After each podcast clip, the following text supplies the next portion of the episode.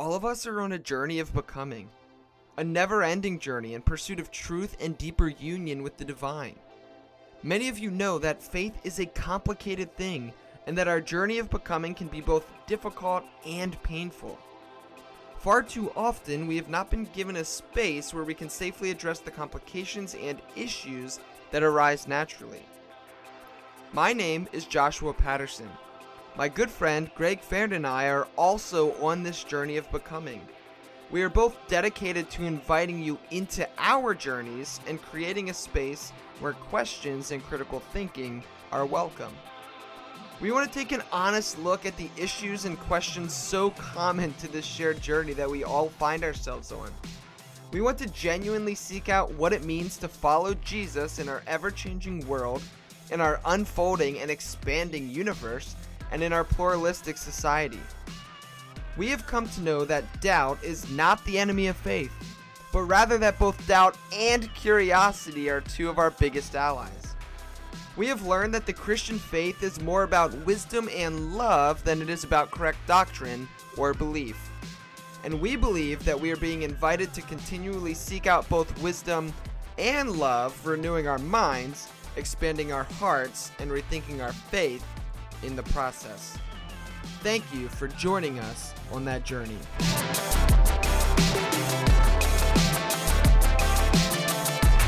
We can figure that out. I'm just gonna start recording because because yeah, because this is what we might do. as well. Yeah, yeah, it's fun. It's like uh, I I don't know. I'm super ADHD. Actually, I'm at, sure. at uh, I'll tell you a funny story. Uh, at camp.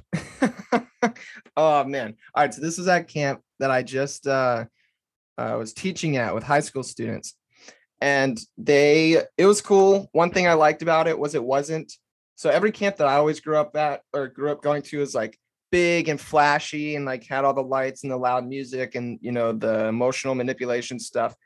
Um here when they did worship services, I'm using air quotes or scare quotes, whatever. What's the right word for that? Air quotes, scare quotes. air quotes, quotes, Yeah. quotes. Yeah. Um uh was that each day like a different one of the small groups they had to like plan the worship service so it was like these kids and they would get up and like fumble through a you know a prayer that they wrote and then someone would you know fumble through like oh i'm going to read this you know jeremiah 29 11 verse and then Hmm. whatever but it was there was no flash it was just very genuine and uh, then they Hmm. uh, did communion every time so the seniors or supposed to plan senior worship where on the last night the seniors uh, lead everyone in worship and it's supposed to be you know more special and whatever i got in charge of helping them plan that and i told i told amanda i was like i i'm not good at this like planning this is going to be difficult for me.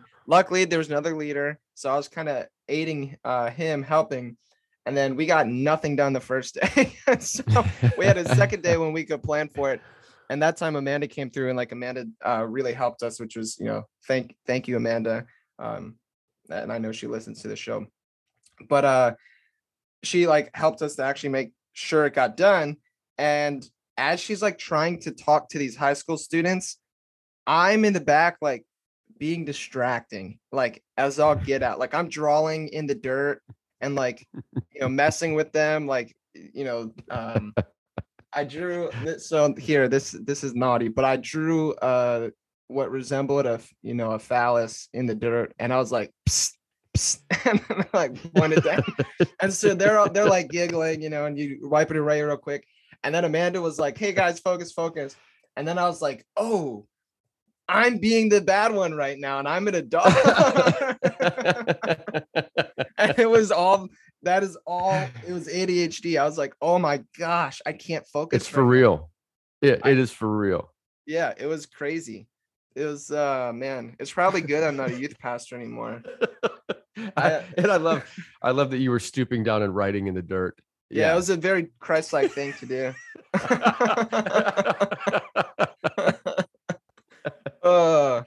yeah.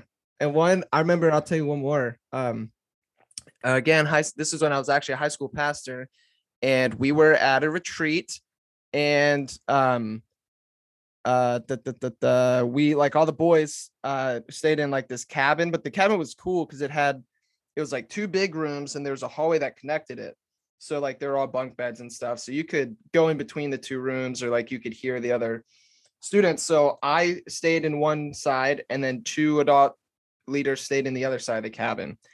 And it was late and the boys because all right high school boys um like started playing this thing called the pianist game um which i don't know if you're familiar with. It's not as bad not, as it I'm not. sounds. I'm, I'm not familiar. Yeah, basi- basically what you do is you say someone says the word penis and normally someone will start quiet they'll be like penis and then someone has to say louder and then louder louder louder louder louder and so basically Uh, the person who wins is the one who says it the loudest.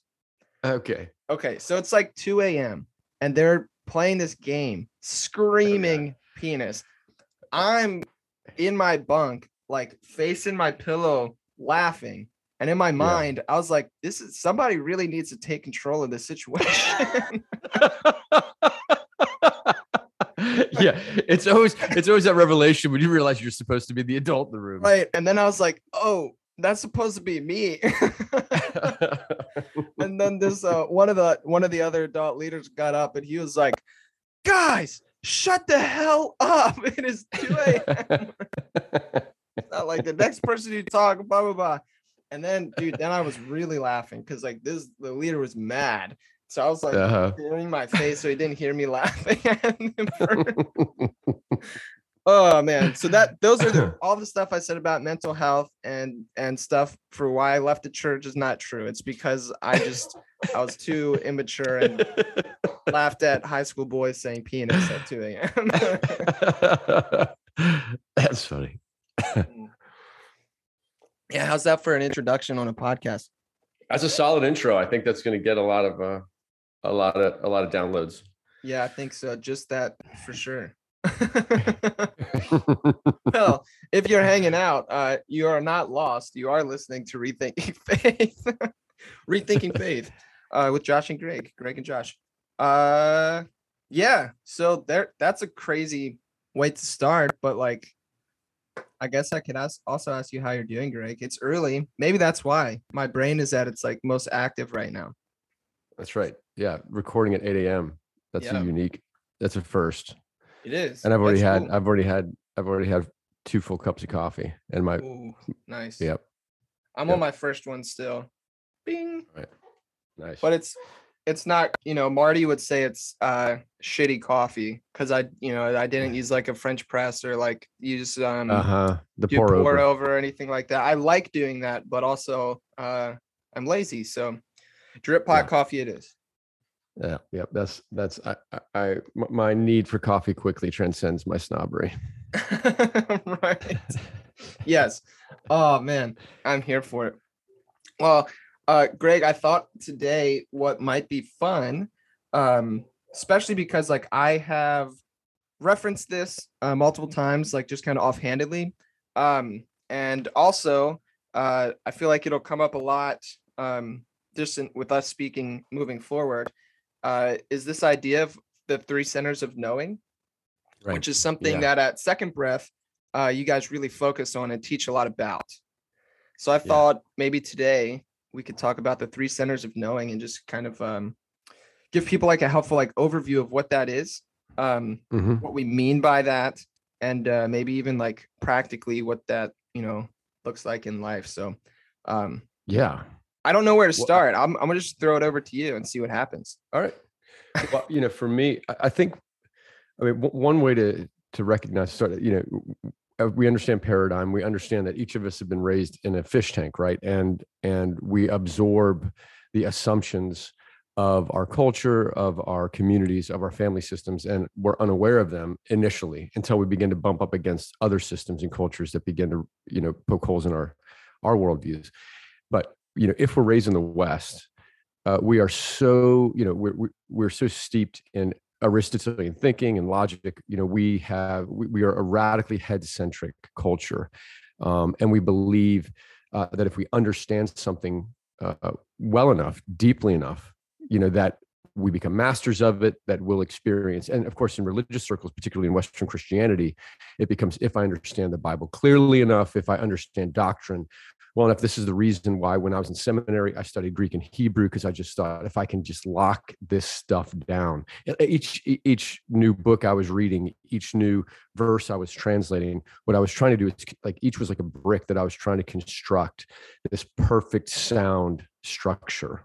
And i and i really believe that if i had enough bricks of proper healthy under quote unquote healthy understanding of the bible of the gospel that my life would be transformed my church would be transformed the world would be transformed. But what i found over and over again in life is that real you know that no matter how much i understood something or thought i did that knowledge alone will never change or transform us. And it was really frustrating. I didn't know what to do from that point. You know i, I remember there was a time and this not only applies to our spirituality and our religion but i remember it applied uh, early on in, in uh, my marriage we started having kids and we have three sons now they're grown. But when they were young you know it really threw a, a lot of tension in in the system in marriage. So we went to uh, marriage therapy and uh, i remember my, my mindset was i was willing to go to therapy but i was like arrogantly deep inside, I was like, there's no one, she's not going to tell me anything I don't already know. There's no way this therapist is going to tell me anything I don't know. So what, when she, what she would do, she would ask me a question and I would figure out where she was going with the question. Then in my answer, I would, you know, construct all the reasons of, you know, why I'm doing what I'm doing, the issues with my mom, the issues with my dad, why I'm this way, you know, and give like a, a little dissertation uh, summarizing my issues and this and that. And and uh, I think we're on like our third session with her, and I was in the middle of another what I thought was a really solid uh, self diagnostic uh, uh, rant, and she she interrupted me. She says, "Greg, you're really you're really good at diagnosing yourself." And I, and I was just thinking, yeah, you said it, not me, but like, yeah, I am. She said, You're really good at diagnosing yourself, but I see no change in your life. And it was like this hammer that came down of just realizing like oh my god i i can write dissertations on my issues but i realized knowledge alone will never change me. That uh, and then that started rippling out for me my understanding of christianity my understanding of uh, the gospel what does this look like?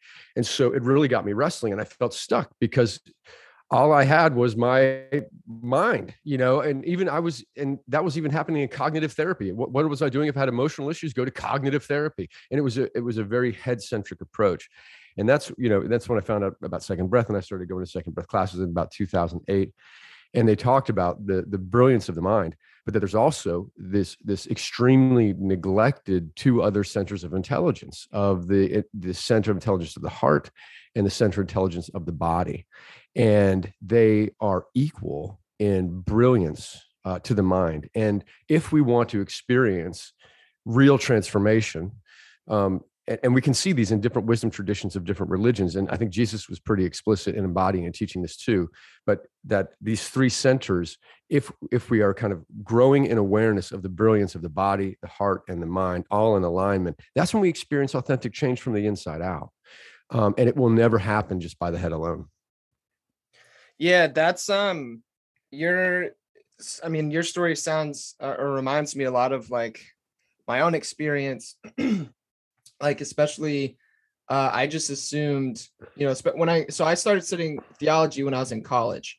Um, prior to college, I grew up as like a good evangelical, and I had this idea. Not saying all evangelicals think this way, so forgive me, but I had this idea in my head, like I don't need theology. I have Jesus. Why do I need all that stupid theology stuff? right, right. So, yeah. Um, so which there's like there's some kind of nice like if if you like look at that from a perspective of like, you know, conventional wisdom, conventional right. wisdom, then like post-conventional wisdom or like naivete right. and then like a second naivete. Right. Mm, it, it, it might actually be a lot deeper. Yeah. But yes. Um I didn't mean it in a deep way. um, and then I started studying theology in college. I got introduced. Um, actually, the first theology book I ever read was um, N.T. Wright's book on the problem of evil. I read that in uh, my theology class, and it was really cool. And then I started reading a lot, and I basically was like, if I can, like you said, if I can build, you know, my fortress of faith, so to speak, uh, mm-hmm. with all the correct information. Then mm-hmm. like it'll be good. And it was all extremely head focused for me, even to the point where like, um, when I started working at Seneca Creek, the last church that I worked at, um, and I was the youth pastor there. One of the things that I did was I was like looking over youth curriculum, and I was like, man, this stuff sucks. Like it's so boring. Mm. Doesn't matter. Like it's just cheesy. So I would write my own curriculum. That was mm. basically that was basically like mm. Uh a lot. And I had I had this idea, and I remember I can picture it right now, like sitting in Pastor Jeanette's office, talking with her, and being like, Jeanette, the problem is the reason these kids aren't changing is because no one has actually taught them the the real gospel. No one has actually taught them the right stuff. Mm-hmm. And I can do that. I'm going to mm. come in and I'm going to teach them all of the right ideas. And once I teach yeah. them those ideas, then they're going to be like the most on fire Christians you've ever seen. Yeah. And um Jeanette, if Jeanette, if you're listening, thank you for being patient with me. Cause I know like in Jeanette's head, she was like, this is bullshit. But uh mm. like I'm gonna let Josh go for it. like have that freedom mm. to learn. Um so yeah, that and it just it didn't work um for students, and it also didn't work for me. Uh I think I told you before about like Noel asking me, like, what are you searching for? Um and like you mm. know in the books i was like trying to like just answer these basic like basic like existential questions um yeah what is it my therapist gave me language she said uh what did you say uh existential crisis and ontological um uncertainty or something like that was mm. like the, the, i was like oh yeah that's me. Um yeah it just it didn't it didn't work. Um just staying in in my head uh it didn't didn't work because it no. just they're just ideas. Um but and we're in a we're in a cultural context that largely doesn't know what else to do. I mean it's the, the, it's so it's just this limited milieu and we we just keep trying to approach it uh from different angles and it's like it reminds me of that uh famous Einstein quote that you, you can't solve a problem from the same level of consciousness that created it. And so that's what we're doing. And that's what you were doing, right? You you you were within this head centric, uh, doctrine centric approach, and genuinely believe that kind of with the same level of consciousness, of approaching it through a through a theological lens and and that uh, intellectual astuteness that you would solve the problem. Um, and it didn't. And so so I'm I'm I'm really convinced that the only way to experience a new level of consciousness in Einstein's language, uh, and I would say in in Jesus of Nazareth's language, he would say it's the kingdom of God, which I believe is it, it's not a, we've talked about this it's not a place you go to but it's it's a new way of seeing everything it's a new level of consciousness and by level i don't mean a static state i mean it's just a constant growth uh, but a whole new way of seeing everything that the only way there is not only through the brilliance of the mind, we're not trying to subdue the brilliance of the mind, but also to really grow an awareness of the brilliance of the heart and the body. And that and that reminds me, you know, just as a wisdom teacher, um, when asked, and he didn't, he's not the first one to say this, obviously, it comes from the Hebrew scriptures, but you know, what's the greatest commandment? And he says, Love the Lord your God with your heart, mind, and soul. Uh, and and of course in the Hebrew understanding of soul that is intimately and inextricably linked with the body. It, it, it was not kind of this uh, uh, later perspective coming from the Greeks of the separation of the soul from the body, that um, it was this understanding of this intimate connectivity.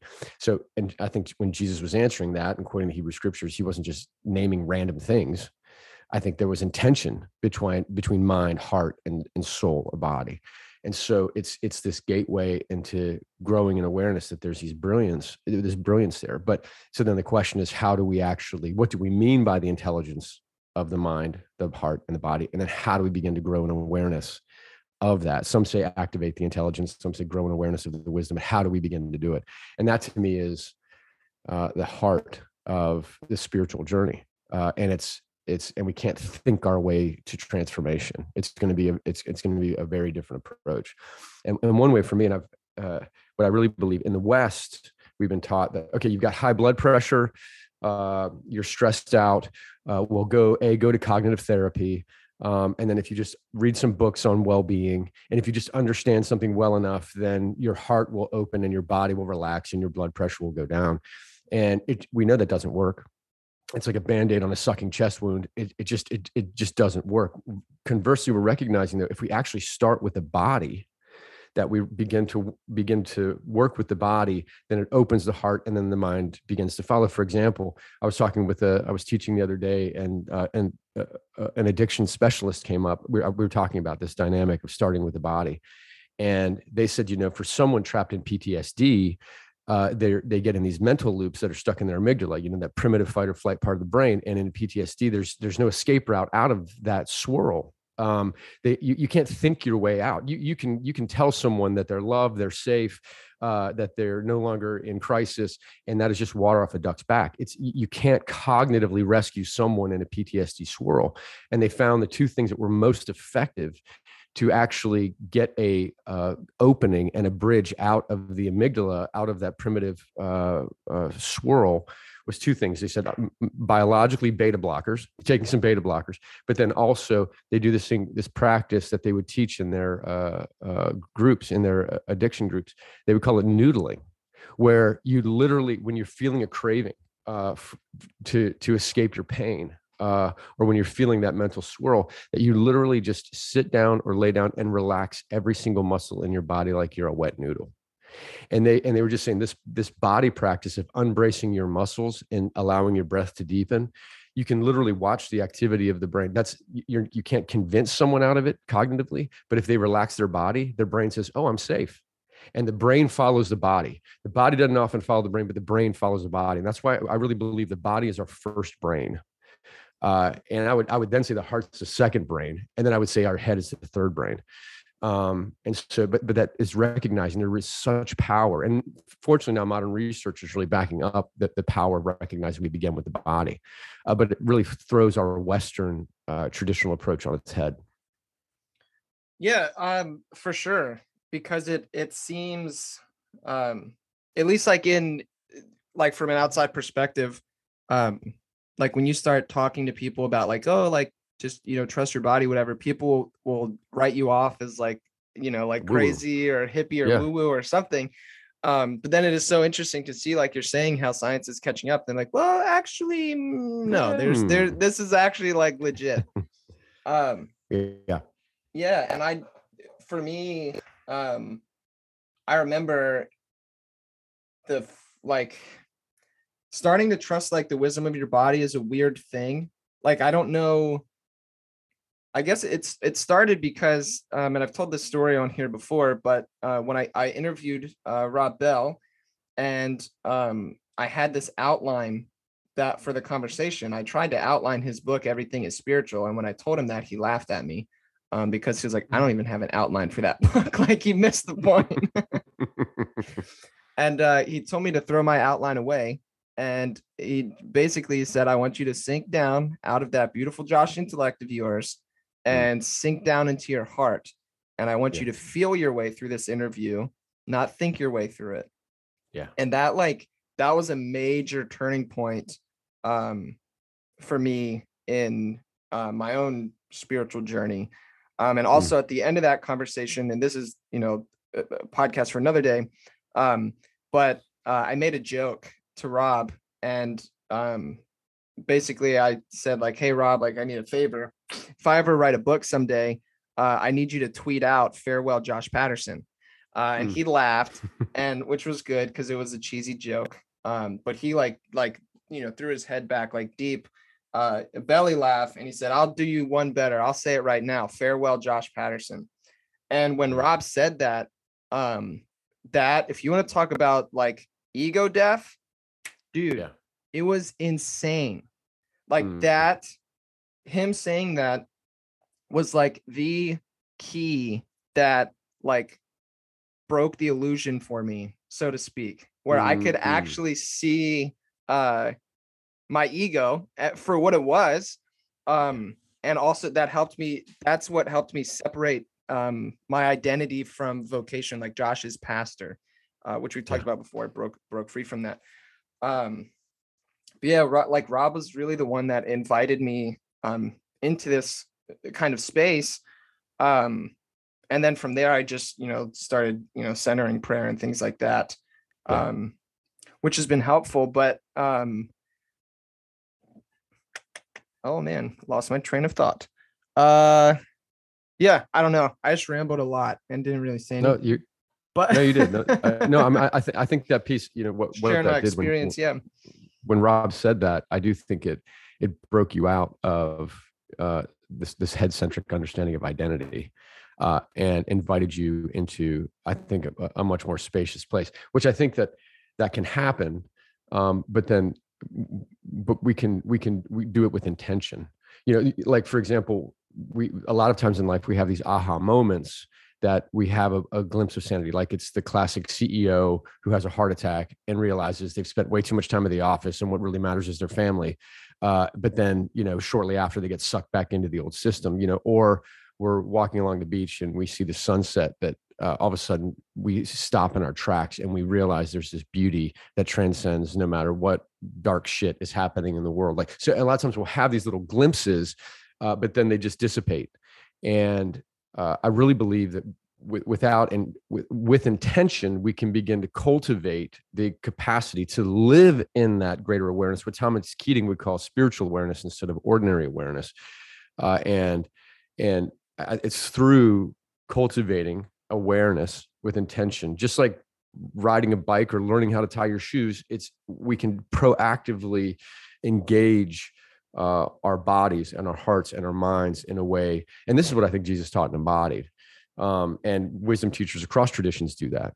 Uh, and we've talked about. I know you've had Philip Shepherd on your podcast, but you know, just starting out with the body, uh, I would say Philip Shepherd's been my uh, Jedi master and guru on understanding the body, and he's a dear friend now too. But one of the things he said, I, I forget which book this was, but he talked about the work is not about listening to the body; it's about listening to the world through the body.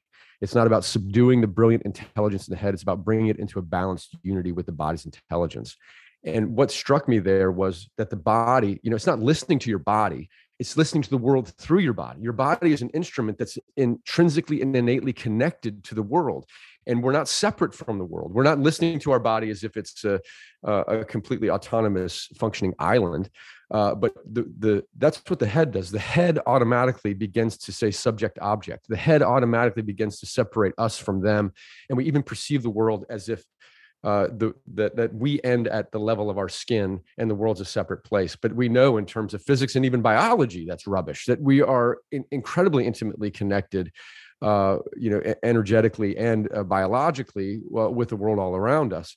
Um, and so and we begin to as, as we begin to listen to that wisdom in the body we begin to recognize their sensation there's we are constantly flooded with sensation uh, that we've just not paid attention to, uh, that we're numb to, and we can actually just begin to pay attention to the sensation. And I really now, after years of practicing, and I can't wait for decades and decades more, but that I, I view a sensation in my body as equal in wisdom and brilliance as a thought in my head. And, and honestly, I'm at a place where I actually trust my body's intelligence more than my head. If I have if I if I have dissonance between what my body is sensing and my head is thinking, I go with my body. Um, and and I've just learned over time and again that uh, I, I, just it, my body's not really wrong. My head can really be wrong in its assessment, but but my body's not. And a lot of it is simply beginning to pay attention to the sensation, this to sensation, and and and there and, and not just in a woo woo way, but you know Philip Shepherd talks about just like we've got this cranium which houses our our our brain this skull there's a second skull. There's this pelvic bowl you know that literally creates another skull another protective zone and there's this network of neural tissue and it's not like a solid lump of neural tissue that's in our heads but it's a network of neural tissue in the pelvic bowl in the second skull or i would say first skull and that that that we can actually begin to bring our awareness to. And so one of the things that shepherd does in a lot of practices you're almost he, he has you do this imaginative practice again and again where you you close your eyes and you kind of move your awareness around inside your skull. Like you bring your awareness to the front of your skull and the back of your skull.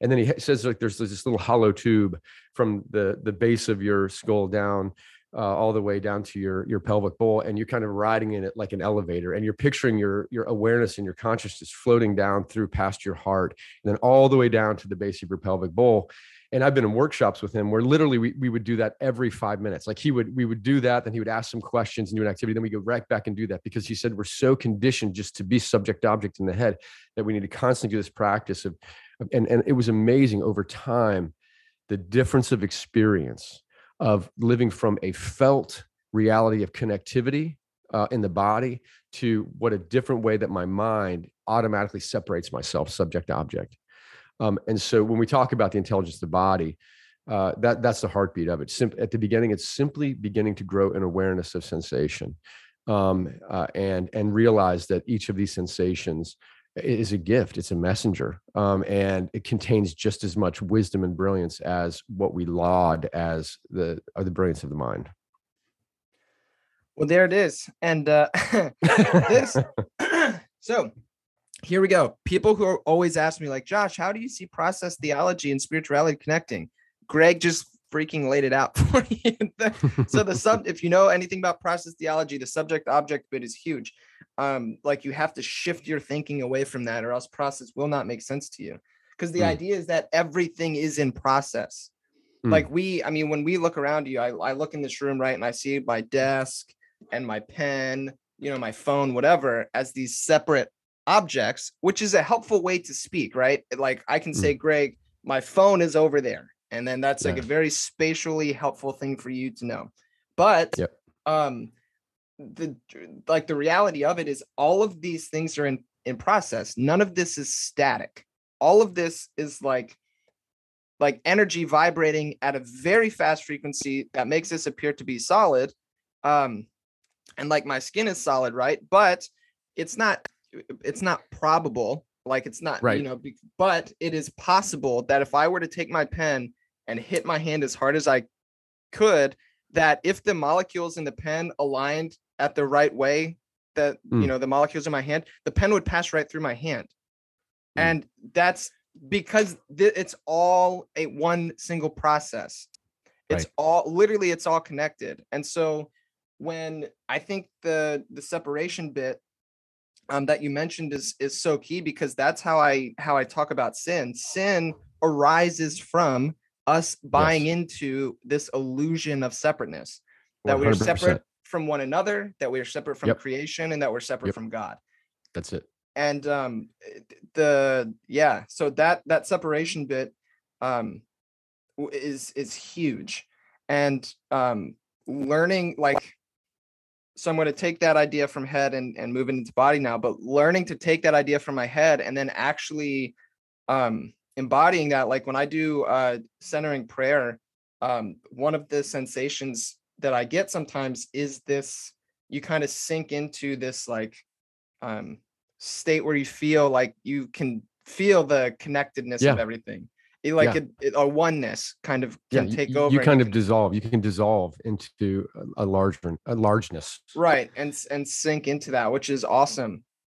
But the the intelligence of the body was uh, like also something that was difficult for me at first because it felt weird. But you know, my spiritual director Sid um, did some really good embodiment work with me, um, where she would actually have me. We would do it on Zoom calls like this she would have me stand up and you know i'd be talking about something and she'd be like okay josh like yeah where does that live in your body like where do you feel that mm.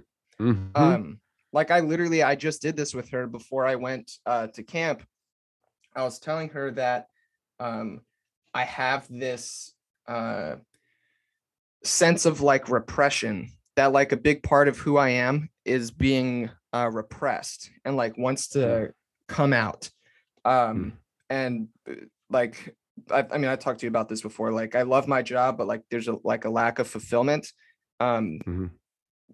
and like that part of me um wants to come out which was cool i got to express it a lot at camp and also doing yeah. podcasts like this but she asked me like okay well where do you feel that repression in your body and like for me it was immediate um the first time I was asked a question like that, I was like, I, I don't fucking know. Like, what do you mean? um, yeah. But this time it was immediate, and it actually it sat right here in my sternum. Hmm. Um, and so like she had me stand up, and um, you know, I was pointing to my sternum, and she asked me some questions, and then like had me um like do some like she say if your body like if you had to do a, a movement with your body mm. to um express that feeling or to like basically to release it how would you what, what would that look like and so like just doing that and like following it sounds weird but following your body and like whatever it was it was really cool like deep experience and you it yeah. like it does something to you um yes uh like when i i very clearly remember standing there um fully aware of where i felt this in my body doing a you know weird hand motion thing and as i was doing that i caught myself starting to slip into the same kind of place i can access through centering prayer Hmm. and it like freaked me out because I was one, I was standing up and I didn't want to fall over, but also like I'm on Zoom call with Sid. yeah, and uh, right. But like just this expression of my body, it like released tension, but then also that sense of oneness like started to, I don't know, it felt true. Is yeah. Does that make sense?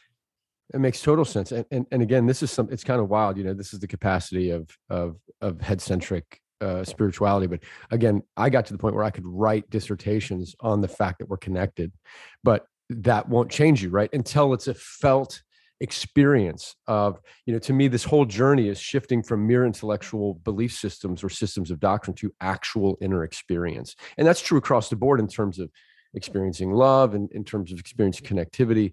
Uh, and and until we're willing to begin to shift, open up that maybe the mind is too limited in, in its capacity uh, to to really live fullness of life and and open up to some of these things that might more traditionally would be considered woo woo but they're not and now again you, we talked about science backing it up. I was reading um, malcolm gladwell's book i forget which one i was re- reading but he talked about this particular experiment uh, and i think it was maybe at the university of iowa and they gave people two decks of cards one one blue and one red and each card had a dollar amount on it and it was either positive dollar amount or negative dollar amount and the goal of the game you could draw from the blue or red deck and the goal of the game is at the end of it you had a positive amount of money instead of a negative amount of money uh, and but of course one of the tricks was the red decks were like a minefield that they would have big chunks of change in there but they had much bigger losses uh, and ultimately, if you only pulled from the red, you would lose money. But the blues were the safe deck. If you played the blues, and ultimately uh, you would win. And so the question, the question was, when did people discover uh, that the blue deck uh, was the safe one? And they said that cognitively speaking, it was about averaging about 50 cards. At about 50 cards, they had to begin to have a sense like they couldn't explain it, but they began at 50 cards, they had a sense that the blue cards were the safe deck.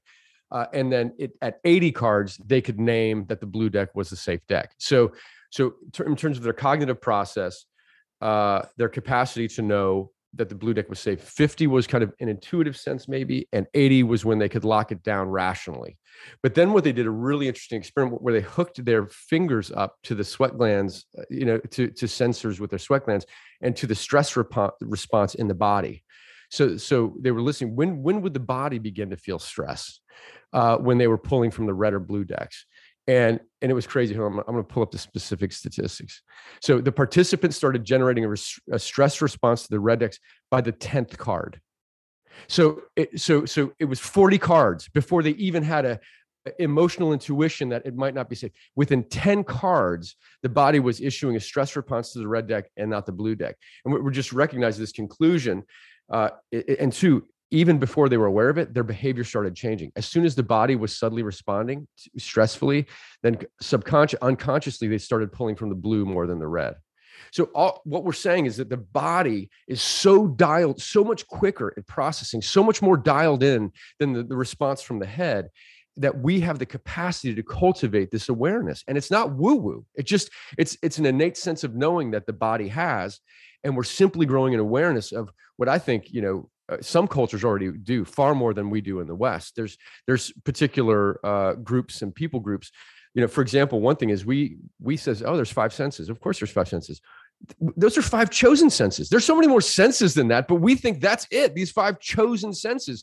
But one sense in other cultural contexts is balance. They say balance is a whole nother sensory experience. And because they choose to view that as a sense, you'll have two year olds that can balance uh, this incredible heavy object on their head and walk you know, a half a mile without spilling it. You take any adult just about in a Western context, and they're not going to be able to do that because we haven't cultivated that ability because we don't appreciate that that sense. But even even that Western approach, there's five senses. It's just five chosen things. We're so shut down. We've viewed the head as this gorgeous Stradivarius violin that's priceless, but we view the heart and the body as kind of these kazoos that are just not worthy of our attention or awareness. And so, so I do think both science and spirituality, as we begin to cultivate the capacity to experience it from the inside out instead of just being able to fricking describe it, which never leads to fullness of life, which doesn't lead to what it means to be fully human and to experience the potential of this life. Dude, for sure. And I think I, so when you were talking, I think it was interesting because you said, like, oh, I could, you know, out of time, I could write a dissertation about these things, but I didn't have that actual felt experience. Yeah. And there's something um that like I don't know, maybe you've noticed this, but it frustrates me so much because it just continues to reinforce the head centric thing. Um, Yeah. There's a lot of people, um, I'm not going to name names because I'm not trying to be a dick. I'm just trying to describe something. But there's a lot of people out there who have like been writing books from a Christian perspective on spirituality recently. But when you read them, at least for me, you can tell when somebody is coming just from their head and not Yeah. from lived and felt experience. And Yeah. there's so many number one best-selling Christian spirituality books out there right now Oh yeah. that are like I've tried to read them and like sorry to the author, but like it's you're missing it. Hmm. because what they're doing is they're just writing about it and it's it's still Hmm. all here. They're still stuck in their head. And I think Yeah. like you can feel like I don't know how to describe it, but you can feel it. Like in the same way when you read uh the mystics, Yeah. they're they're you can feel it they do something like um i feel like they can they the mystics draw from a deep sense of wisdom that exists already within you they're and Yeah. they're just kind of reawakening you to that uh reawakening you to it or like Yes. helping you remember whereas like this other stuff is like this pseudo spirituality that's all head centric and it's still getting people stuck in the mind Right. What's that same level of consciousness that created the problem? Yes. Yeah, yeah, yeah. So that's been like so frustrating to me because then there's like these gatekeepers of it. Um and it's like it it just uh, one way that I've described it before, I think I've probably even said this on the podcast is like spirituality, which I think like, you know, you don't have to be religious to be spiritual. Like I think I think everything is spiritual to steal Rob's language, but um the the um like spirituality is like a flowing river and a lot of times what happens is uh people take a bucket and they dip it into the stream and pull it out and then say this is the thing you know Yeah. pointing into their bucket which Yeah.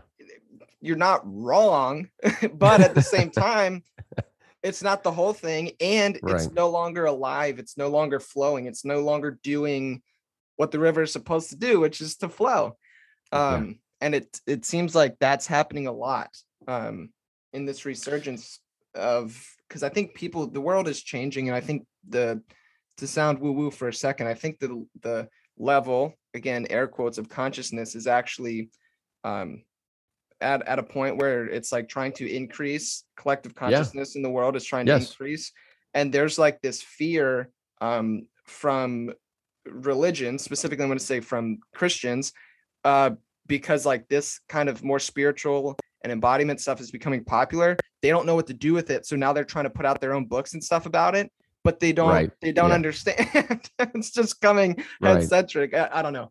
I'll stop on that but that, no i'm no, that's it. I, I, and, and this is the church and i have a, a, deep i mean i'm an or, ordained episcopal priest so i'm in the system right? And but i have such a deep love hate uh, for the institution. It, it tends to err a little more uh, on on the hate side most days. But it's when we look at the history of the church you know you, you look at s- systems within culture that begin to change usually the, the artists and the philosophers are at the cutting edge of change and transformation and then you have system you know political systems are fairly slow uh, but the caboose, the last one to always change is institutional religion. It's it's just we are the slowest to adapt, and we're terrified of it. Just like uh, when Copernicus and Galileo came out and said that the Earth it's it's not a, a Earth centric uh, universe, but a heliocentric uh, solar system. That it wasn't this during the Reformation. It wasn't just the Catholics who I think I think the Catholics officially pardoned Galileo in the 90s, 1990s, uh, because you know they, they they accused him of being a heretic.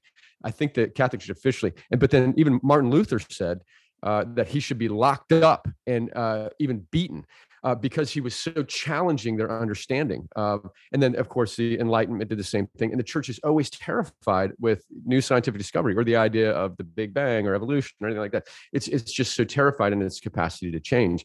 But this is something. And the irony is, if we go back, especially to, to the first century and understanding the wisdom tradition uh, and that that milieu of spiritual teaching, it was it was so embraced and we've just we've forgotten so much of what was embodied you know at that time.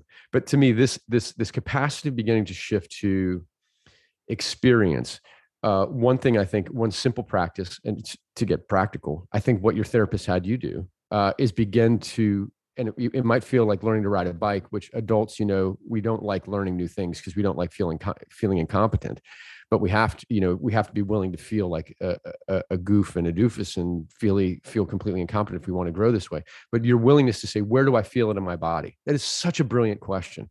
I ask that all the time. Um, and you know where do i feel it in my body? And i can honestly say if i'm trying to make a decision about an issue if I where I feel it, if I feel it kind of up in my chest or in my solar plexus, it's not settled yet. When I feel it down in kind of my pelvic bowl, when I feel it down in the base of my body, it feels so solid. And I, have got, you know, I've got uh, folks that work with me at Second Breath and, and people in my life that they'll, they they've so learned my language and the way I do this. So just say, well, where do you feel in your body when we're making a decision? And if they if if I see, oh, I really feel it down in my guts, they're like, okay, well, it's a green light then, and we'll go with it. So you know, it really is. Where do you feel it in your body? Um, how does that feel? And another huge thing that i think begins to get us out of our head is body practices. I mean some can be like i said that noodling unbracing your body which signals to your brain that you're safe.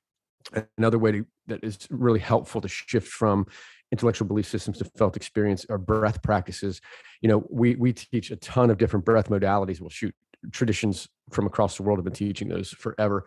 And it was huge in the you know even throughout scripture and especially in the, the, first few centuries with the desert fathers and mothers that would teach breath prayer and understanding breath is central. And but when we when we uh, intentionally alter some of our breathing like one simple one is just breathe in through the nose slowly for five seconds and then don't pause at the top. Exhale through the nose slowly for five seconds. No pause at the bottom. And it's kind of the circular conscious connected breathing. If you do that there's there's incredible research on this.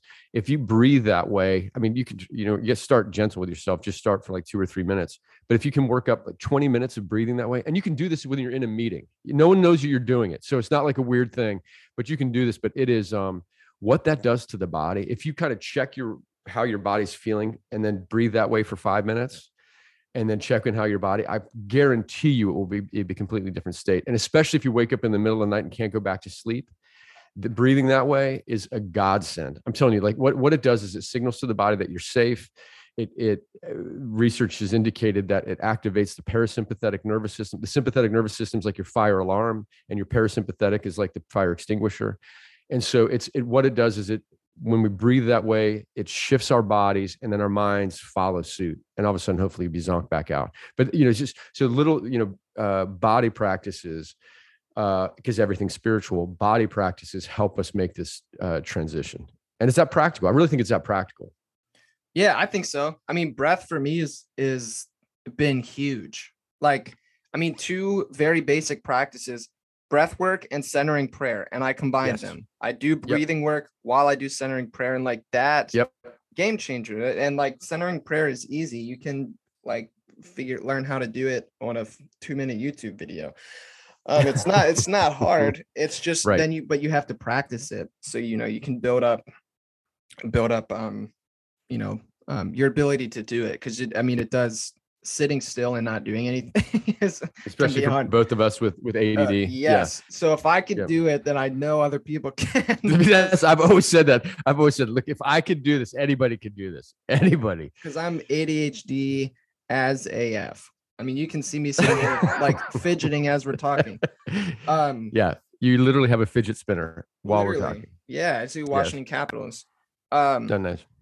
But yeah, the, and I think one thing too that um, makes can make this difficult or scary for some people is that um, we were taught, at least growing up for me, evangelicals, you cannot trust your heart. The heart is no, you can't. The heart's wicked. deceitful above all the wi- wicked above all Yes. things. Yep. It's evil. It's wicked. You cannot trust your experience. The only thing that you trust is the word of God. And so, And let me tell you exactly what that is. Right. let me give you the proper interpretation it- of the word of. God. Yeah, Yes. So don't even trust your mind, but trust our system, our framework of telling you what the word of God says. Right. Yeah, and it just it's crazy, man. And I get that fear because I had that fear because basically then it gets instilled in you that oh, like your heart, really what you're doing when you listen, that's Satan. That's the devil, like trying Yes. to tempt you and make you do bad stuff and whatever. Yep. And like I know it can get you can you know you can swing the other way and you can just get like a Disney fairy princess like just trust your heart kind of thing and that's Yeah. different. that's Yeah. different. That's not talking Totally about different. but um like one one and I've I shared this story with you before and on this podcast, but I'll share it again. Um, just because I think it it was a pivotal point for me because it was the first time I actually trusted my body and my heart. Um, and it was when I was working at the first brewery I worked at, I was the general manager, and I freaking hated it. I was Mhm. super stressed out. I was never home. I I didn't get to see my wife. Like the customers were uppity and were not very nice. Like all Hmm. sorts of stuff. Actually, like oddly enough, I hated being GM for a lot of the same reasons I hated being a pastor. Um, which is a whole that's another thing. But anyway, um, and I had been telling Noelle like I'm stressed. I don't like this. I can't do it. Um, I don't know what to do. She was like, well, like yeah, I don't know, like uh, you know, I basically I support you and like whatever you want to do. So one day, um, one morning I was uh, doing prayer here in this very room. I was sitting on the floor right behind me, and um, I was doing centering prayer. And then um, I used to do this uh, thing, imaginative prayer, which I, I Yeah. do sometimes. Uh, that Sid taught me, and uh, so I was doing like imaginative prayer, and um, in that you know in that space um i had like jesus was at the the bar at this brewery with me. And i had done this before and typically jesus would sit at the end of the bar um whenever i i did these prayers. But this time jesus wasn't at the bar and i was like where is jesus? And uh jesus was at the door and it was like Hmm. it's time to go and um eh, but like then there was like a few people in between me and jesus and he was like but first like you need to forgive some people. And so like i had this like you know experience um forgave those people and then left with jesus you know out the door and then i was like when i was done praying i was like all right well um yeah i'm gonna i'm gonna quit today and then i did Mm. I Yeah. resigned. I resigned, but I know that imaginative prayer thing sounded weird, but it was it was a deep felt experience that I Yes. felt both in my heart and in my body that then my mind Yep. confirmed. So when you know we talk about these three centers of knowing, and it's not like you know one is necessarily better than the other, but when we can No, it's alignment. alignment, yeah, that's huge. And that experience, like, it was the right thing. And I went, I resigned. I, I wasn't nervous about it. I wasn't scared. Um, and it went great. I just then Mm. I was like, all right, I'm just gonna be a bartender here now until um, you know, I find another job. And they were supportive and um, yeah, it was it just I don't know. It, I, that was the first time I made a decision that way, and it was awesome.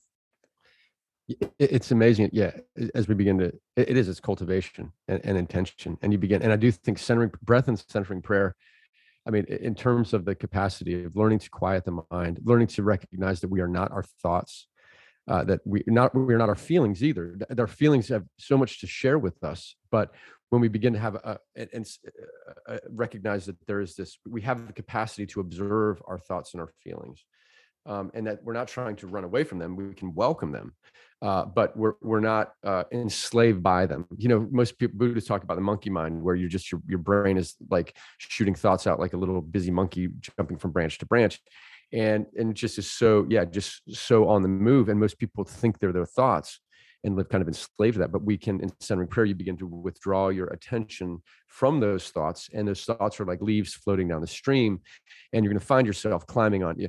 If if most people try to withdraw from their thoughts, you're going to do really well for probably two to three seconds, um, and then you're going to be on this. But but that's not a failure. The point is to not have no, not to not have any thoughts. You're going to have thoughts, but you begin to learn to withdraw your attention from them and observe them, and then you begin to ask the question, where am I observing from? Uh, and you begin to realize there's this deeper spaciousness uh, that within, um, and same with the emotions. And so, and and that's what I love. So, so, so that's the body. So the body is this this brilliant instrument that we're not listening to the body, we're listening to the world through the body, and then the heart in its same way is also this gorgeous uh, center of intelligence that is so full of wisdom. It's and it's more than just a seat. Uh, it's more than just a pump for our blood, uh, and it's not just a machine that keeps the body alive so the head can flourish. But and it's not just a seat of our emotions. Uh, I love Cynthia Bourgeault. She talks about, but it's it's this antenna. It's this compass point that's always pointing to the divine um, that and i'm not just talking about like what you're saying whatever emotions float through reactively but that we in the same way that we can settle into the deeper sensation of the body just in the same way that we can get a quiet mind and we can kind of be sure of our thoughts in the same way that we can settle into the brilliance of our hearts. And it's and, and what i believe is that that we don't have to uh, rumi said it best and i'm going to get this wrong because this is a paraphrase but he says we don't have to seek for love we only have to remove those barriers that we've built up in our hearts against it. And and what he's saying is that we're not separate from love that we are immersed and saturating in divine love and presence you know as, as paul said to the philosophers in athens you know in god we live and move and have our being you know that's this language of saturation. So we're, we do not have to seek it we've got it. We, we've we've had it the whole time we're just simply growing in awareness of it. And so these practices, heart centered practice, so body based practices begin to grow us in awareness of the sensations of the body and the brilliance there heart centered practices grow us in awareness of uh, already present compassion that is within us, allow us to receive it more deeply, and almost like Drano, just begin to wash away the gunk in the pipes that prevent us from being able to give and receive love and compassion. Uh, and and then as we dial into the that already present compassion, uh, it's it is that antenna. It's it's that it's that antenna always dialed into divine frequency to get a little weird with my metaphor, but I do think there's some some real experiential truth to that metaphor. I know for sure the way and like the way that I would talk about heart is like uh, heart is like where I've learned to see from. Mm. If that makes sense. Like mm-hmm. heart cuz heart like for me I've always been a big feeler. So like heart mm. was easier for me. Um mm. like I like just um I don't know. And I feel like the more um you practice this kind of stuff, the more your heart opens. Yeah. And then like that's been weird because then like I'll watch something and uh, and it'll make me cry and I'll be like, what the why? Like yeah. Yeah. Yeah. Like I'll I'll make fun of myself. Last night I watched the NHL draft and like watching yeah, these i saw kids, you i saw you putting on social media about that yeah. Yeah and watching these like young kids get drafted and like seeing how excited they were and like their parents emotions like it made me cry and i was like what the yeah. fuck is wrong with me? Like i don't know these people but it was just this place of like i don't know you can when once your heart is open like that that uh the connection it just feels so much it's more real i guess. Yeah. But and when but when I was saying about like learning to see through the heart, I think that's when you you talked about the kingdom of God earlier. I think that's where you I think that's how you access the kingdom of God. Um yeah. it's through the heart. It teaches you how to see. Cause like the the way I'll talk about is that the kingdom of God is is is here, it's present. Um, if you have eyes to see. And I right. think the eyes to see have to come from the heart though. Um yeah. and then that opens you up to see that like I've said this a million times on here, but like every bush is a burning bush. Um, yes. Like e- yep. like the entire world is immersed within the the presence of the divine. And that's why like Thich Nhat Hanh, he would teach that if you could come and touch deeply this present moment, you know, bring your awareness here and just be fully here, it is then that you can touch the kingdom of God. Mm. Because here in the present moment is the only is the only place you can experience anything. Yeah. And so if you want to experience relationship with each other or with God, the only place you can do that is in the here and now. you Yeah. can't ex- Yep. you can't experience God in the past or the future because you don't you're not in any of those places. You don't have Right. access there. So Yep. when you can come to that awareness of the present moment and touch it deeply, then you can that's like the kingdom of God is among you, the kingdom of God is within Right and, on. and and it still works you know if i want to use my nice N.T. Wright language like you know it's an already not yet kingdom because people look around outside and you can be like what do you mean the kingdom of god is here like you know there's people killing each other in the streets and da da da da da i'm like well it's already not yet if you have eyes to see it you can see it but Yeah. not everybody sees it and so if Yep. not everybody sees it not everybody can live into it yes. so it's not an exclusionary thing. It's not like No. we're saying those people aren't in the kingdom of God. They are. They just don't know it. Right. And, that's, and we can awaken people to that reality through this kind of stuff, through the opening of the heart, through the Yeah. teaching people the intelligence of the body, and and um, through aligning uh, these three great centers of knowing. Um, it, reminds me what we were just sharing about even just kind of your the, the tears and the uh, the NHL draft and watch these families. But I mean, I think this is and approaching approaching things. It, it reminds me what Jesus said about the um, let you know unless you become like a little kid, you're not going to enter the kingdom. And it's and again, entering the kingdom is not inside or outside. I think it was growing an awareness of what already is. But how's you know what's a kid like? You know, a kid is curious. A kid is full of wonder and awe. A cure a kid is so led in their, by their heart. You know, they'll come into, they break all the rules culturally. They come in and start screaming and playing and laughing, and they don't care because they're they're living from this exuberance from the inside out, from the heart. They'll also cry and be grumpy and it's you know so it's the whole we talked about our last conversation it's the whole spectrum you know to to live from the heart isn't just trying to get uh the uh pollyanna happy clappy uh stuff uh it, it is the the full expression and experience and uh, my my experience maybe was slightly different than yours because I'm just I'm a really deep feeler like you're a deep feeler but when I was young I was such a deep feeler that I just tried to numb that shit out hard because it was too much to bear so I, you know I started smoking weed in in in the se- seventh grade um, and then up to the the drug game pretty significantly as the pain threshold became more and more intense because I was just trying to numb it. And then I had my spiritual awakening I became a Christian and then my next drug of choice for trying to feel good and numb out the pain was Christianity. I tried to uh, weaponize uh, Christianity against uh, b- uh, painful feelings, and just thinking if I could just have an experience with the Holy Spirit and get my doctrine set enough, and, and I'll feel solid enough that I'll be unflappable regardless of what happens. And as I began to see, like that was actually just as equal in terms of a harmful numbing agent as cocaine, uh, that or some other things that I did that that I started actually opening up to feel my feelings. And then it was just like in my heart, then it was when I first really opened up to feel my feelings and was choosing choosing not to push them away but allow them all to flow.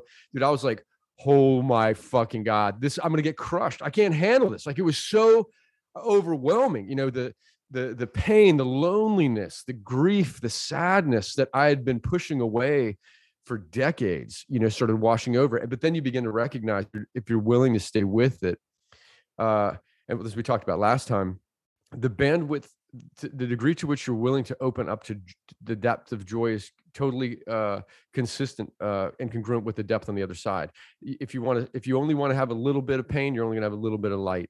And and same, but conversely, if you open up, and this is why Jesus, you know, he would weep and then he would laugh, and it was the full bandwidth of the human experience. But but to me, that's that's opening up to the heart is the willingness to welcome whatever is flowing in the present moment. And we're not judging it. We're not judging ourselves. We're not judging others. But if all of a sudden i'm swelling up with loneliness we allow ourselves to feel it. And we also can have a place of observing it and and it just says and we don't see that i am a lonely person or i am an angry person here's this emotion that's flowing through us um, and being present to it and welcoming what's ever there.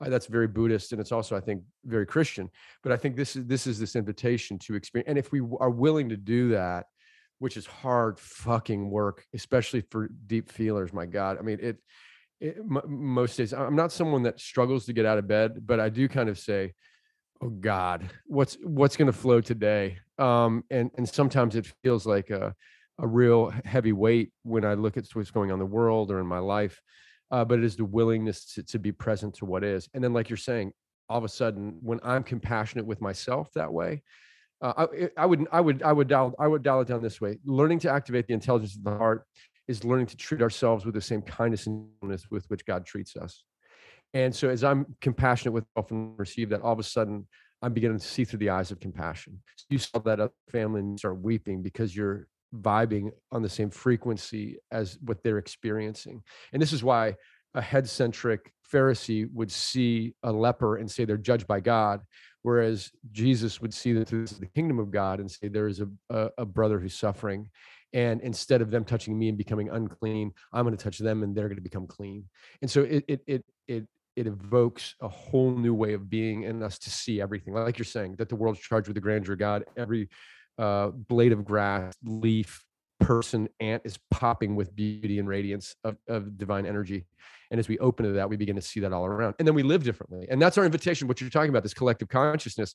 Why we do what we do is to create sacred space for people to begin to open up to this new way of seeing. And that's how the world's going to change. I think that's the next evolutionary leap. The next evolutionary leap is not physical in nature in terms of an expanded cranium. I think it's going to be this leap in consciousness of an awareness of our already existing connectivity and the need then for us to live in compassion, live from the heart. I hope so. yeah, I don't. I don't think it's going to happen in a lifetime, but maybe we can move the ball down the field at least a yeah. couple inches. Yeah, and that's that's the goal, right? Is is um, moving that by by living into it, and um, I think by living into it, we genuinely genuinely have the ability to impact and push, you know, push it further. Yes. And I think when everybody, you know, collectively does that, it, you know, it moves. But um, the I think what you're saying about negative emotions is super important because I'm the same way. Like I'm I'm a deep feeler, but I I try to numb out and push away negative experience. Um so that's yeah, we're mm-hmm. similar in that. I think too mm. that's like uh I don't like I'm not overly familiar with the Enneagram, but I know people like it. Um and like I'm a seven, wing eight. Yep. And part of that's, being that's a, exactly what I am. That's exactly what I am. that's why we're friends. Because because we see the world the right way. Yeah, exactly. right. And so, but part part of that comes with the uh leaning into positive experience and then trying to push away negative experience. Yes. And so like big time. That yeah. And we talked about before, like joy um is the ability to hold both of those things uh, yeah, the positive and the negative experience. Um, and like you said, see it and embrace it, and uh, that's what like that's probably been one of the biggest things I've been working on is is mm. that trying that because I've I've tried you know numb it in different ways, you know. Um, yeah beer or just hanging out with my friends or you know studying theology reading is an escape oh yeah um oh yeah listening to podcasts uh which is why i think the the practice of silence has become so helpful for me because mm. silence can be scary because then you don't you don't have the things to distract you and when you're silent um and you just you sit in silence and in presence like all of that shit comes up and mm-hmm. bubbles to the surface and then you have to face it or, or you don't you don't have to um right you can push it back down um but that's that's been the biggest challenge for me is just learning to sit in silence um, and taking away like you know part of the reason i stopped this podcast was because i needed to take away yeah. you know? Um and i've like more more recently like started lowering the amount of reading i've been doing significantly um to the point where i'm almost getting to a spot where like i'm just not reading stuff right now because i just need mm-hmm. I just mm-hmm. need the silence. Yeah. Um, and trying to lean into that and trust that. And so um yeah. That, that that's it, it reminds me of, you know, that that the silent and again, this is just for my slight OCD in terms of making sure we round the horn to hit all three centers. So we've talked about the body, we've talked about the heart and one of the head, but the head is what in silence uh, it begins to manufacture some some serious shit bubbles up. And it it remind I was just listening to uh Alanis Morissette's uh breakout album the other day. This this, this dates me, but it was I think Jagged Little Pill. Jagged Pill. Little Pill. I love that album. A, that's it's a great album, right? It's and and but I think the opening track, Jagged Little Pill, she says, why are you so petrified of silence? Here, can you handle this? And she has like three beats of silence. And she says, Did you think about your bills, your ex, your deadlines, or when you think you're going to die? Or did you long for the next distraction? And that's what happens, you know, in silence, we tend to avoid it. And shit that we've been avoiding maybe for decades begins to bubble up. And I think it was Annie Dillard who said, in silence, you know, in in the inner depth are the terrors that psychiatrists have warned you about.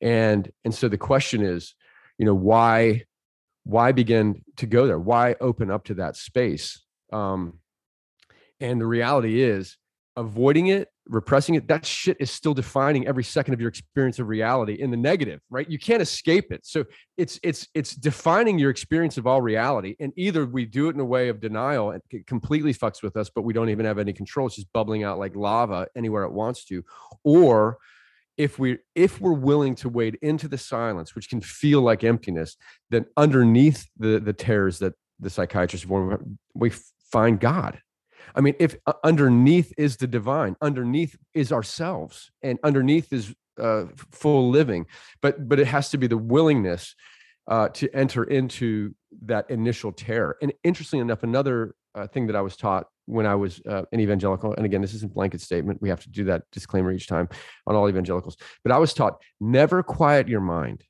uh, because that's when the, if you quiet your mind, that's when the demons come in. Uh, there's that that verse of you know the demons swept the house clean, but then the house was empty, so it got a demon six times more powerful. And talk about it out of context story. But so it's kind of like so I was taught, oh no, no, just centering prayer. That's if you sweep your mind clean, you need to keep it cluttered uh, with thoughts which and and and what I've just found is first of all that's that's a terrible horrible interpretation uh, of that uh, passage of scripture uh, but I, I, really believe ironically it's one of the worst advice ever to to keep, keep your mind clutter if you if you want i really believe the enemy of transformation is noise that that I, that if if we want to keep ourselves static and stuck uh, in in where we are, just keep your mind completely occupied by whatever thought and noise that is bubbling through, and you will never experience transformation. But that we need to kind of step out of the wind uh, into a little nook of quiet and stillness, um, and that does not necessarily mean you have to be, you know, for those with ADD like us, it can be a quiet walk in the woods. You know, it could be giving your attention completely to a leaf for three minutes and watching the exquisite and looking at the exquisite detail that you've walked past this leaf a billion times, but now you see it's a universe unto itself, right? And it begins to pop wonder. But it's all these little things that take us out of autopilot. Uh, and autopilot and noise are the enemies of, I think, transformation and evolution eh, of consciousness. And so, if we are willing to do these things that step us out of autopilot, it creates that space for us to to grow in that awareness. And I think centering prayer is like one of the best, uh, most accessible uh, ways to to step out of the wind. Yeah, I I agree wholeheartedly, man. And I I recently um, read this book, Into the Silent Land, uh, by Martin Laird. Mm. Um, it was fantastic. I really liked it. Actually, I sent a copy to to uh to Marty. So shout out Marty. Um, so read the book, Marty.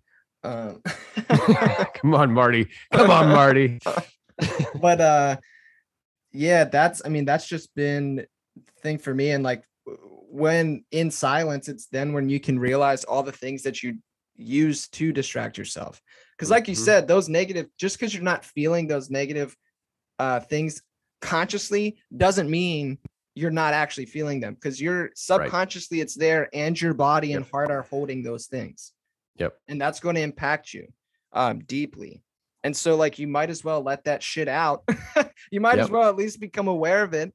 Uh, because once you can become aware, then you can seek understanding. And once you have understanding, understanding leads to compassion. Like yeah, you were talking about earlier, the compassion uh, for yourself, which then yep. in turn gives you compassion for other people. Um, it, it, it reminds me of a story. I love Parker Palmer, you know, in terms of he, as as a, a Quaker theologian, but he was he told a story once that I heard. He said he's terrified of heights, and so he wanted to kind of push through his fear. So he went uh, rappelling, um, and so he gets up on top, uh, you know, of this cliff. He's he's you know he's he's roped in, and the instructor, I think this is outward bound.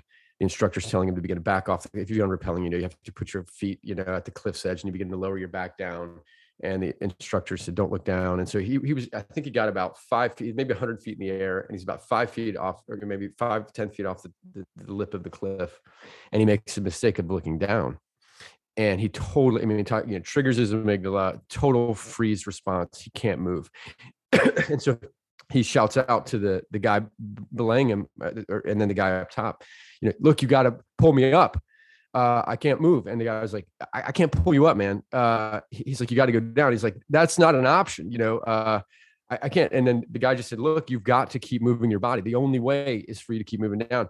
And so he was livid. He was pissed. He was angry. But then, you know, after a few minutes, he realized, look, there's no one coming to rescue him off this rock. You know, this is his situation. Um, and that's when and that's when the the the belay guy yelled out the motto of uh, outward bound which is if you can't get out of it, get into it. Um, and initially Parker Palmer was like, don't give me that trite bullshit, you know. Uh, but then he was like, no, but it's truth. I can't get out of this. And so I might as well get into it. And then his feet started wobbling down the cliff face and he made it all the way down. And the truth is, we can't get out of our inner journey. We can't get out of what's happening on the inside. Like you're saying, we can't escape it. This shit is defining either subconsciously or consciously our experience of every second of every day. And the more we repress it, the more we're going to have this fear based us versus them anxious life.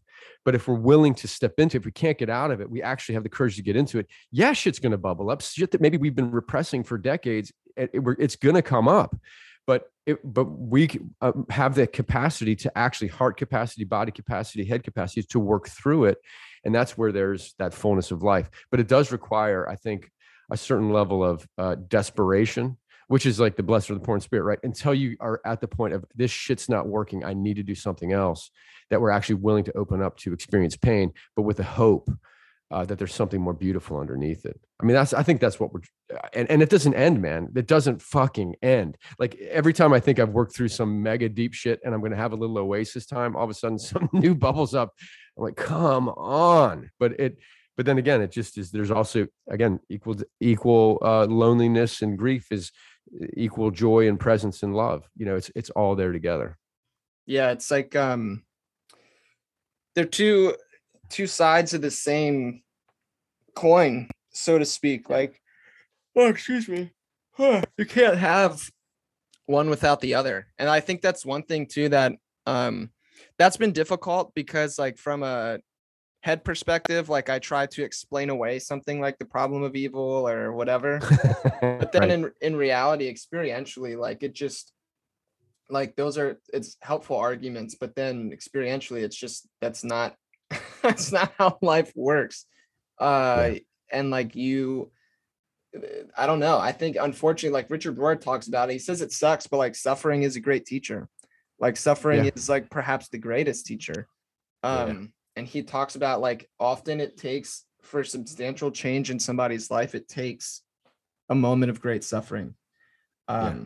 and if you're willing to step into it like lean into it like you were saying um, lean into the darkness not run from it not repress it yeah.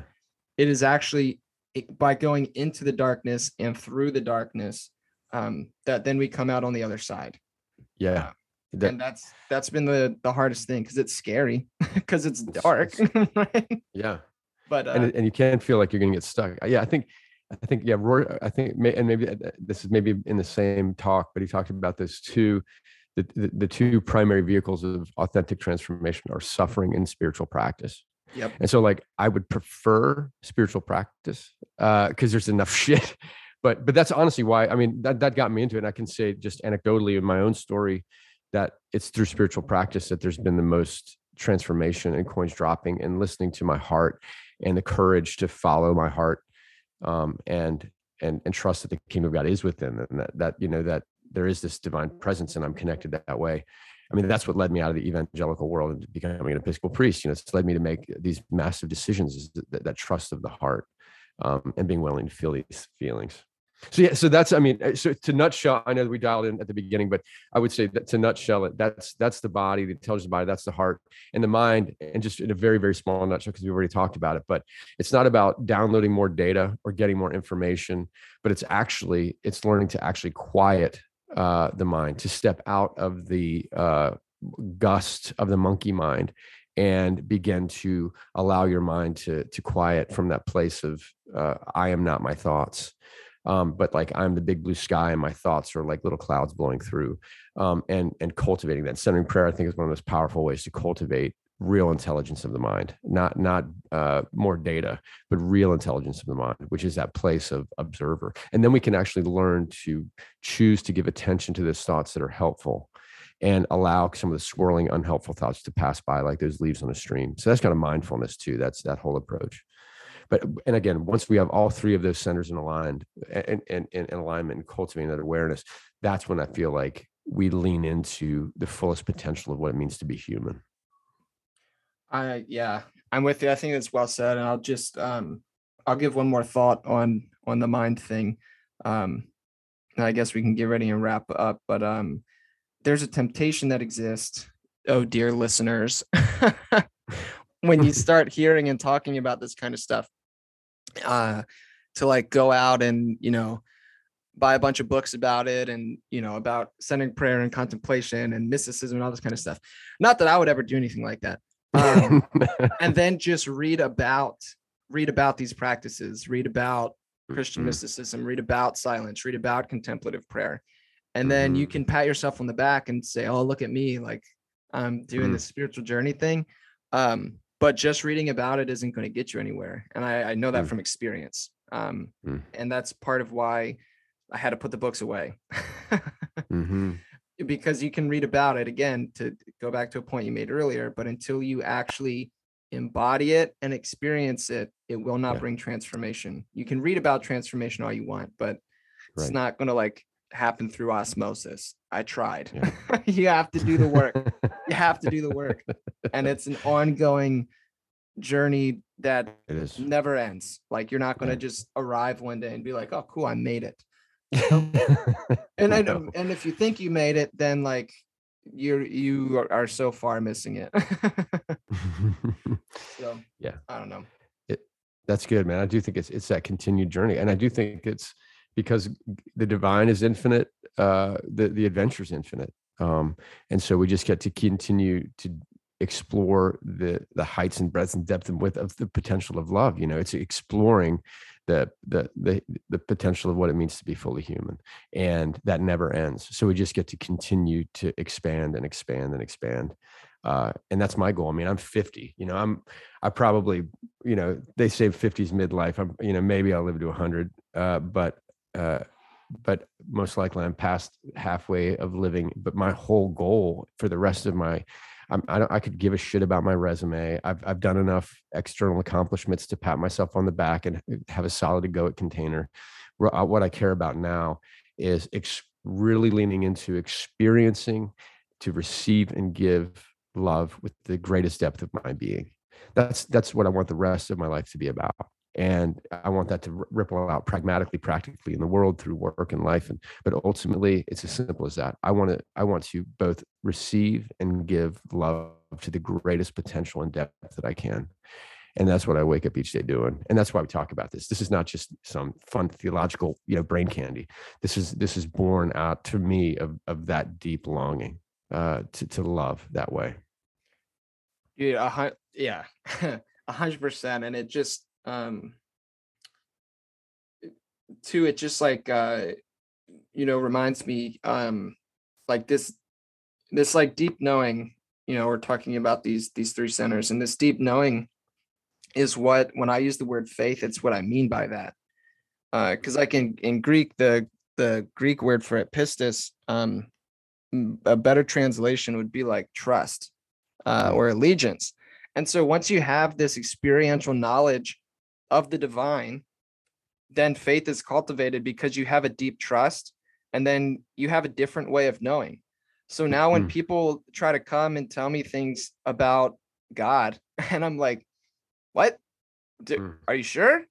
That's not, you know, and but it, and it, it takes away the the my need to argue. Like I yeah. okay, cool, sure. Yep. Go yep. believe that, that's fine. I know in a different way, which sounds like you know circular argument, but taste and see, friends. Go do it for yourself. And once you have that ex- inner experience, then that trust is built. And then that gives you the freedom that Jesus talked about, where Mm, then you yeah. can go and do exactly what you're saying, give and Yeah. receive love into the in the greatest Mhm. capacity, because then you're not caught up in all this stupid bullshit because you know, you know here differently than you know in your mind um that everything is okay even when it's not Yeah. and that the divine is present in and through all things and that the Mm. deepest most truest part of who i am and who you are is that divine love Mhm. and Yeah. once you live from that space then there's that peace that passes all understanding uh, on, man. there's that Yeah. freedom um i don't know so Beautiful, man. closing thoughts Solid, solid, solid closing thoughts, man. Right on. Oh, good deal. Well, Greg, thank you. Uh, this is fun, man. I think we're gonna have a lot of fun doing these podcasts. Me too. Me too. Yeah. This is just the, tip of the iceberg. This is Oh. this is going to be a, quite a little adventure. I think so. I'm I'm I like adventures, so it should be fun. And uh, I think too, like listeners, if you're interested, Second Breath, the app is fantastic. There's um, sections on there with spiritual practices to help you with all three of these things. I'm going to plug it Yeah. for you, Greg. How's that? Thanks, buddy. right on, man. Thanks. Well, yeah, just at the at the bottom of the app, there's a little picture of a body, a little picture of a heart, and a little picture of a head, and each one of those practices, both through like peer-reviewed science and kind of our Christian wisdom tradition, we cr- we've crafted practices specifically to you know quiet the mind, open the heart, and ground the body. So there's tons of practices there for everybody. Yeah, and I, they're awesome. I, I use it often. I have actually. I was just trying to pull up the app, but I got a new phone, so it logged me out. So I have to log back in. Okay. But um, cool, sweet man. Well, I have a yeah, listeners. Thank you uh for hanging out with us today. Hopefully, um, it's edifying conversation. But yeah, like I said, taste and see. Go try it. Uh, and uh, I don't think you'll be disappointed. Right on. Yeah. Cool. Well, thanks, listeners. Uh, I never know how to fucking end this stuff, man. Peace out. Like, peace, peace out. uh,